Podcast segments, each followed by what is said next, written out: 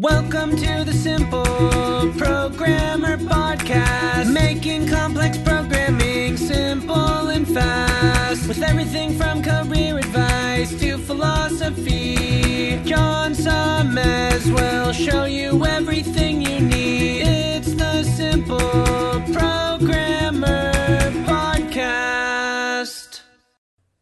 What's up? John Sonmez here. Just want to take a moment to tell you about an awesome sponsor we have at Simple Programmer, which is Hired.com. I'm sure you know how frustrating it can be to search for a new job. Pushy recruiters trying to recruit you for jobs you have no interest in, jobs you apply for but you never hear from again, and worst of all, going through a whole interview process only to get a ridiculously lowball offer. Well, Hired.com has solved these problems. Hired flips job searching on its head. It actually puts you in control of the job search by letting you fill out one simple application and then having employers actually apply to hire you. How cool is that? You also get access to your own career coach to help you get your next job. Hired has access to over 4,000 employers with big names like Facebook. Plus, your profile is automatically hidden from current and past employers. Oh, and they pay you to get a job. Anyway, as a simple programmer listener, if you use the link hired.com slash simple programmer, you can get double the normal $1,000 hiring bonus and get $2,000 when you find your next job on Hired. Just go to hired.com slash simple programmer to get started.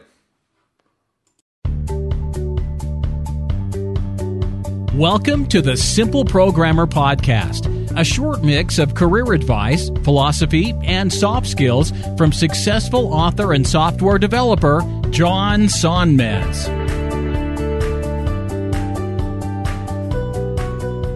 Hey, what's up? John Sonmez from simpleprogrammer.com. And today I have a question about building software from scratch. This is a, a question I've gotten a lot of times from a lot of different people because this is something that is difficult to do when you're a beginner to figure out how could you ever ever do this. So this question comes from Akash and he says, "Hey John, your videos are great and I highly value your advice.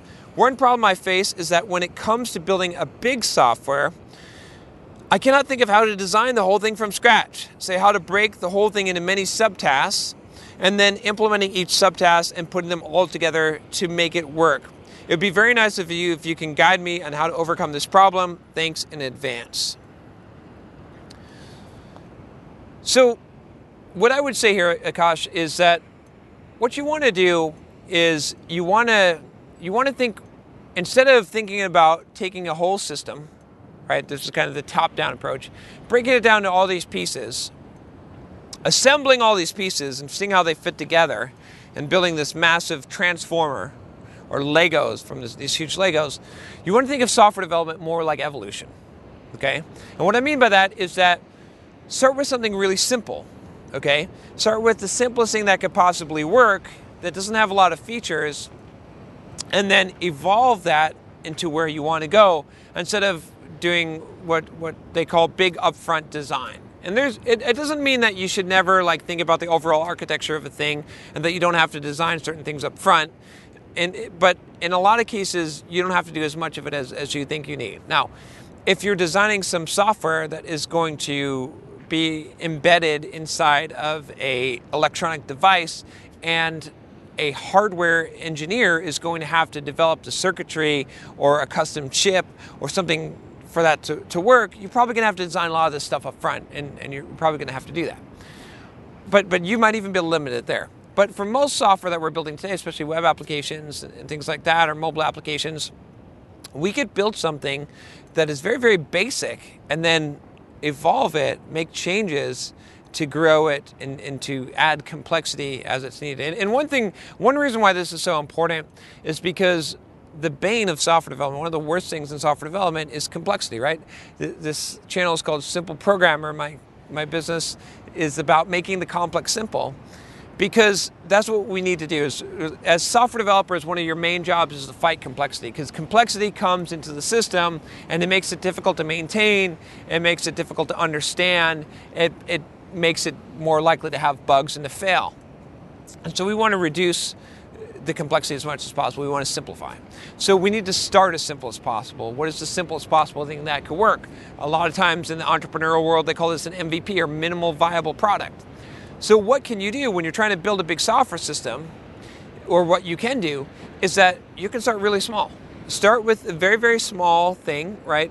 You know, I've I've I'm trying to think of the book, but I read this really good book on something I think it was test driven development, step by step, or something like that. Or and and in the book he was designing like a note notepad app or something, and he started off with very very incremental. He did this a very incremental way, and he started off with I think his application needed a database, but he started off with not having a database, instead just like storing the data in text files that he read from the text files. And then he got to this point where he needed to actually put it into a database, and then he modified the program and made it read the same data, except he created a, an abstraction to read from the database, right? And so that's the natural evolution of things, and that's how you can you can build this complex software. I guarantee you, most of the complex software that actually gets built today is is built in in this manner. It's a lot of it is not designed all the way up front and then build all these pieces and hope that they and hope and pray that they work. Otherwise, it ends up going way over budget and, and way over over schedule, and that's you know that unfortunately that does happen. But if you want to be successful, if you want to be able to do this, just start with something small. There's there's nothing that is difficult in this world. There's nothing that is complex. It is only that it's it's composed of a bunch of simple things that make it seem complex. So you can build the most complex architecture. You can build a, a huge thing, but you have to start with the simple. It's all composed of the simple. And instead of trying to just take all those pieces, just start ev- evolve the thing. Start build something. What is the smallest, simplest thing that you could put out that does anywhere close to the functionality and then start adding features. And as you add the features, then you add the architecture to support them and you create abstractions. Uh, a book that I'll recommend that would probably help you to do that is called Clean Code. It's one of my favorite books by Robert Martin. I definitely recommend that book. But you want to e- evolve your architecture. And then the other thing I would say about this is that as you evolve things, you're going to create abstractions to keep it simple, right? So that you don't ever have this huge, huge complexity. And sometimes it might even be rewriting the, the entire thing or rewriting parts of it, but that's fine. That's how, how the evolution of software works. It's better than, than adding complexity. A lot of time, software developers want to prematurely optimize. They want to make things extremely flexible. They're doing premature optimization on the software because they're, they're trying to build this very, very robust system. And that often fails because we don't know what we don't know. We don't know what we're going to need, so it's better to not try and anticipate it, but just to say, okay, now I need to add this new feature or make this work in this way. How can I evolve it? And remember, software development, it's, it's not like a bridge. It's not like you've got concrete laid and now you're going to change the architecture of the house. Software is, is malleable, it's like clay. You can change it around, it doesn't have a high, high cost for you to modify that and to, to, to change it. So you need to you need to use the advantage of that medium as much as possible, which lends itself to an evolutionary process to develop software as opposed to a big upfront design. I hope that helps you, Akash. Uh, great question. I think a lot of people have, have asked about this in the past. If you have a question for me, you can email me at john at simpleprogrammer.com. And if you like this video, go ahead and click that big subscribe button below if you haven't already subscribed. If you have, I appreciate you. Stay tuned till next time. Take care.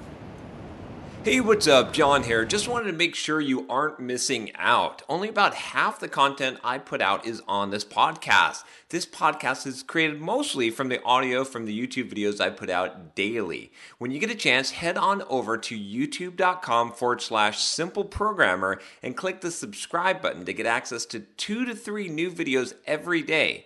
Even if you prefer the audio format, make sure you subscribe at youtube.com forward slash simple programmer so you can check out what you might be missing.